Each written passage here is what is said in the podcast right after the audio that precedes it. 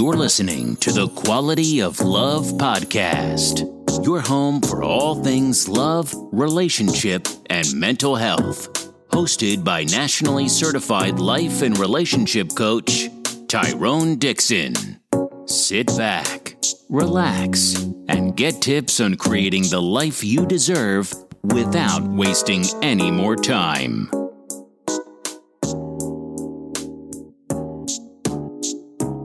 Welcome to the Quality of Love Podcast. I'm your host, Tyrone Dixon, nationally certified life and relationship coach, husband, father to two beautiful princesses, and CEO and founder of A Rose Through Concrete Consulting. Thank you guys for taking the time out to listen in with us tonight. We really appreciate it. You've made it to another Wednesday, so you guys know how we do with our Wednesday question and answer episodes. Going to answer your questions in regards to your relationships, as well as to you dealing with these narcissists that seem to keep popping their head out on us as this popular term becomes popularized even more in present day. All right, but let's get into our quote first. Quote of the day comes from none other than DMX. If you guys don't know who DMX is, he is a famous rapper. He is currently recovering from a heart attack. He experienced a heart attack over the weekend. I guess he had a drug overdose. But I was thinking about DMX and what he's meant to my childhood and ultimately my adulthood, leading into my adulthood. And I felt like it would be appropriate to use a quote from DMX today. Wishing you the best, DMX. Hopefully your recovery is full and you're able to enjoy the fruits of your labor, as well as kind of get back in line with your recovery and fighting those demons. Today's quote: to live is to suffer. To survive, well, that's to find meaning in the suffering. Once again, that quote is: to live is to suffer. To survive, well, that's to find meaning in the suffering. And that quote is by DMX. And for me, when I was younger, that quote comes from his song, Slipping and Falling. And when I was younger, that quote meant a lot to me, because as I was learning to navigate this world that we live in and find my own place in it, one of the things that I realized is that life is inevitably going to cause you some pain. It's going to cause you some suffering. But as you continue to pursue and continue to put your best foot forward, you will find your purpose within the suffering that comes with life. So that's why I love that quote. It carried me through my childhood as well as my teen years. And again, wishing you well, DMX. Praying very, very strong for you, brother, for a full recovery, as well as help with fighting the demons that present themselves in your life.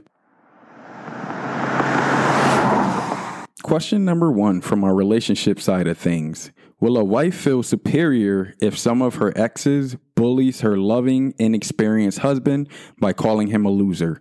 Once again, that question is, will a wife feel superior if some of her exes bullies her loving, inexperienced husband by calling him a loser? I don't know if necessarily your wife would feel superior in this instance, but I think this is a clear red flag that there's some boundaries that need to be drawn within your relationship.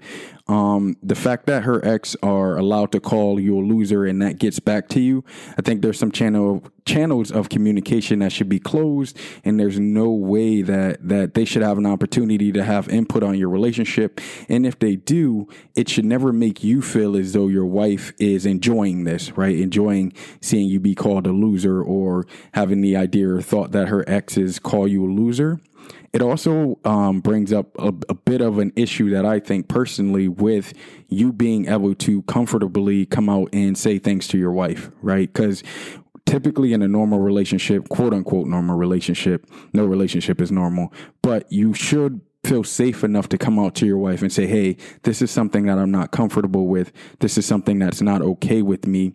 And she should be receptive to that, because, again, you guys are married and her exes are in the past. If they're still having a role in your relationship now as we speak, then I think you want to really, really assess and ask yourself, is she still bringing in baggage from her previous relationships?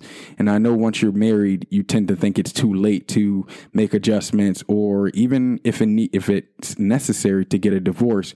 But I just seen so many people over the course of my career continue to fall in the lines or go along the lines of something like this, And eventually they felt resentment at the end of the line because their partner didn't have that value or respect for them that they thought they did, right? So have the conversation. If she's not receptive to the conversation, then I would invite you to take the next step, which would, from my recommendation, would be therapy. If that's not successful, then unfortunately, you might want to look at divorcing because there's some baggage that she's carrying if she's allowing others to have that type of influence in your relationship. Question number 2. How do I get self-confidence even though I am short? Once again, that question is, how do I get self-confidence even though I am short? I think the first thing you got to eliminate is the thought process that you can't be confident because you're short. I, for one, am considered short by societal standards.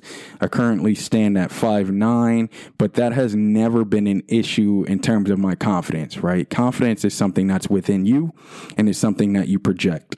Right. There are a ton of short men that have been extremely successful in life, even present day. Right. You think of a gentleman, for example, like the comedian Kevin Hart. I think he's listed at 5'4" or 5'5". He's still ultra successful. He's still ultra confident. He's married. He has children, and he's viewed upon as a role model, right? So I share that with you to say that when you talk about self-confidence, don't think it's tied to your height or your weight, or even your looks, right? The way you look, your physical appearance. Self-confidence is 100% tied to your mental.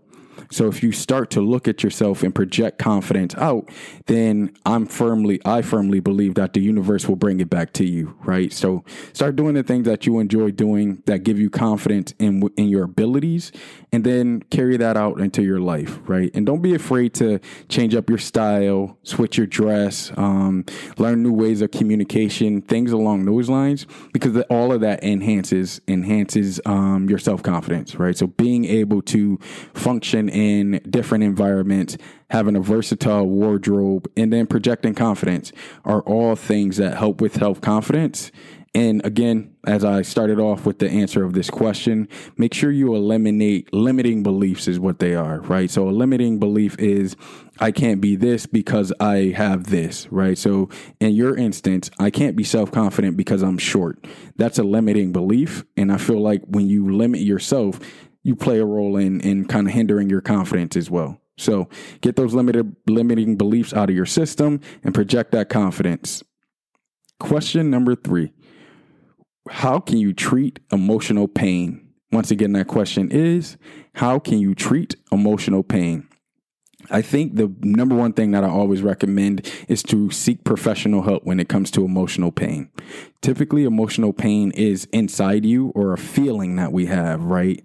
And even when we do kind of unearth some of the feelings that we have, whether that's about our past, our childhood, anxiety about our future, whatever it is those feelings are, it's very, very important that we have somebody to talk to that's a professional that can help us kind of develop techniques to navigate our thought processes.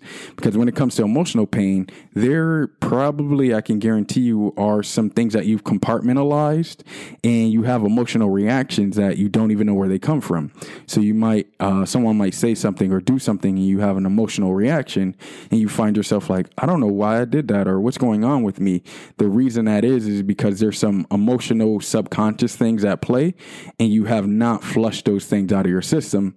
And the best person or people to do that are professionals, right? So we talk about therapists, mental health coaches, mental health professionals, life coaches like myself, anybody that can assist you with techniques to develop proper ways to handle your emotional barriers, because it can be very, very difficult to handle on your own. Question number 4, what things never get old to you? Once again, that question is, what things never get old to you? That's actually a pretty good question. I've never considered that. Number one, I would say now for sure is hearing the word daddy or daddy kind of thing. I really, as you guys know, if you've listened to any of my podcasts, I'm very, very, I take a lot of pride in being a father. So to hear daddy and father and all those type of thing, loving language from my children, it means the world to me. The other thing that I would say never gets old to me is a nice suit. All right, so a nice suit, tie, looking real smooth, as I would call it. Those things will never get old to me. I think that's a very, very interesting question, and I'd love to hear what never gets old to you, right? So send me an email, let me know what never gets old to you, and I think we can revisit this at some point in time down the line. Question number 5. Why is it when you know that you are being abused mentally or physically that you still feel guilty and show them empathy? Once again, that question is, why is it when you know you are being abused mentally or physically that you still feel guilty and show them empathy? Typically, it's because of your childhood. And we've talked about kind of childhood wounds that are never healed or things that we went unaddressed in our childhood that we carry into our adulthood. I'd say in this instance, one of those things is just the knowing that abuse is occurring for you and still feeling like somehow it's your fault or somehow you're the reason to blame. That's tied to childhood and not having an emotional outlet when you were younger, right? So maybe you had parents or guardians that made you feel upset or made you feel as if you were being abused, whether that's physically or mentally. And when you tried to express this to them, they shut you down or they made you feel like somehow it was your fault that you were getting abused. First of all, it's never your fault that someone else decides to abuse you. Right. I just want to throw that out there. And then the second thing is that plays out into an individual's relationships as they get older. Right. I invite you to go back and listen to the Healing the Childhood Wounds episode that I have on the Quality of Love podcast. It's very, very informative. Right. So it may help you and assist you with tapping into your subconscious belief system. And most importantly, understanding that if you know you're being abused mentally or physically, it's never your fault. And you have people in this world that will play on that, right? So they'll keep telling you it's your fault and you wouldn't be abused if X, Y, Z didn't happen. And that's just not the case, right? So I feel like you're in that abuse cycle is what it's called. And that's another thing I invite you to look into and do some more research on. But I feel like you're currently in an abuse cycle with your partner and they know it and you know it. But if you keep displaying empathy and you keep feeling guilty as if you're the reason to blame, that cycle will continue to go on. Question number 6. Why is it that the more I speak up to my boyfriend, the worse he gets? He does think the opposite, of what I told him I don't like. Once again, why is it that the more I speak up to my boyfriend, the worse he gets? He does the opposite of what I told him I don't like. First of all, I know you probably don't want to hear this because it just judging off your email, it seems like you're pretty upset. But unfortunately, as human beings, we are creatures of habit.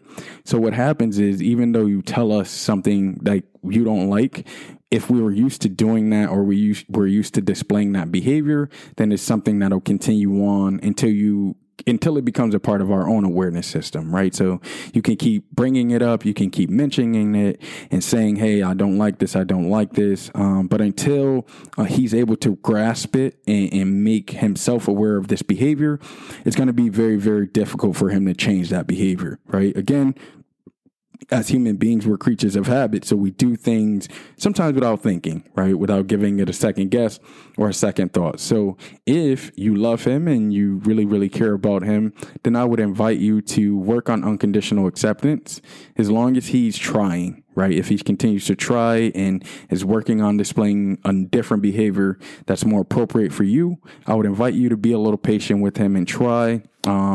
Frankly, again, as the older we get, the more our behaviors stick and the more difficult it becomes to change those behaviors. All right, let's touch on some insight from a former narcissist. We only got a couple questions in our inbox this week, so this segment should be relatively quick. Question number 1. If a narcissist blocks you after the breakup, does that mean they fear you? Once again, that question is, if a narcissist blocks you after the breakup, does that mean they fear you? I don't think so. I think there's two things that could have occurred in this situation. Number 1, you caught on to them and you realize that they're a narcissist. So for them, getting away from you means that they can kind of hide and live the secret life more or less. Or the second thing is that they realize that you no longer fall for their BS. And it's like, okay, I need to get a new supply. to fall for my BS, and I don't want to think about the one that figured me out or figured out the jig is up. Either way, I would invite you to continue to create as much distance as you possibly can with this individual, because they're going to, as they find out that you're interested in knowing what's going on with their life, or you're still kind of social media spying is what I call it, social media spying on them, they'll try to project an image of themselves that may not be realistic, right? So they'll pretend to be happy and pretend to move on with a new supply and have things in order. So be mindful of those type of things, because the more you pay attention to them and they recognize that you are paying attention to them, the more they try to manipulate their environment to seem like they're in control. Right. So again, more of the story. You've created some distance. Continue to create that distance with this person, and whoever the new supply is or becomes, hopefully they'll realize what's going on with this person as well. Question number 2. Can narcissistic abuse make you physically unwell? Once again, that question is, can narcissistic abuse make you physically unwell? Absolutely. Right. So right along with your mental health, I believe your physical health goes hand in hand. I've said this before, but if you are in a situation in which you're constantly under emotional turmoil, right? So you're walking on eggshells around the house. You're afraid to say the wrong things around your partner. You're afraid to do the wrong things around your partner for fear that you might be abused physically or emotionally, whatever the case may be. Then what that does is it starts to take a toll on your physical health. You'll become sicker, you'll become down more, you'll experience the blues more, and you may even experience forms of depression. Right. So be mindful of that. I would invite you to be proactive in these situations. When you start to feel down and kind of out of sorts, get up and move around. If you're able to engage in exercise, I would invite you to do that as well. When it comes to just your mental health being affected to the point where now your physical health is affected, the best thing that you can do is exercise and try to get out more and experience more of nature. Question number 3. Will a narcissist ever consider their parents, mom especially, who are doing service for them as a supply? Once again, that question is, will a narcissist ever consider their parents, mom especially, who are doing service for them as a supply? Yep.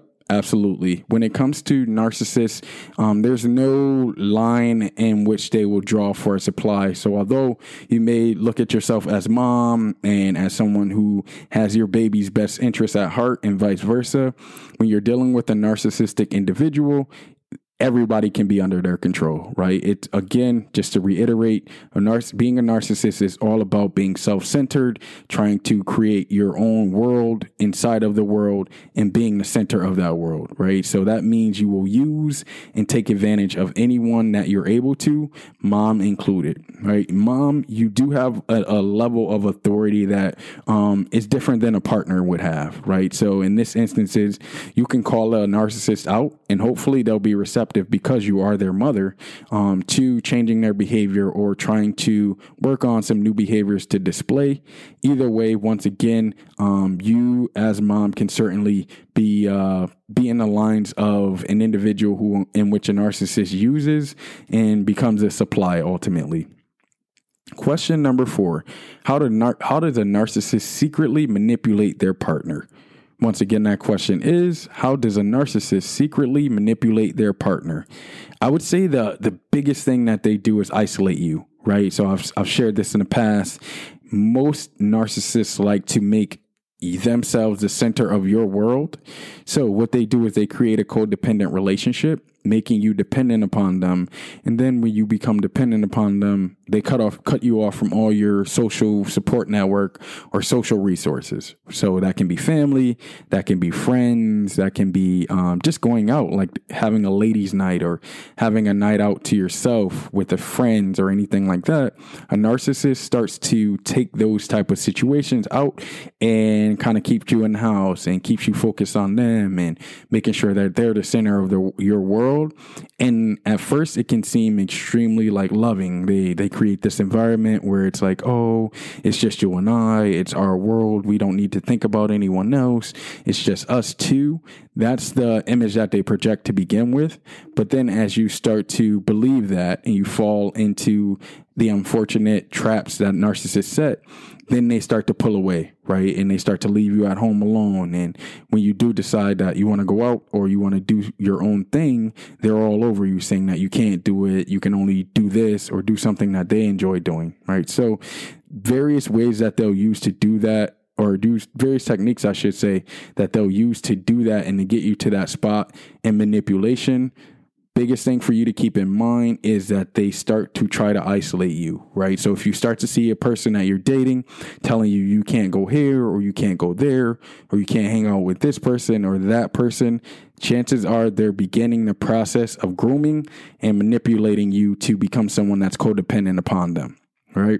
So that's all we have for tonight. Again, thank you guys for listening in with us. Get those questions in to tqlp20@gmail.com for anything relationship, mental health, narcissistic, anything. We're here to answer all those questions each and every Wednesday night at 8 p.m. And as always, guys, remember the quality of love and relationships that you have in your life will determine the quality of your life. Peace and love.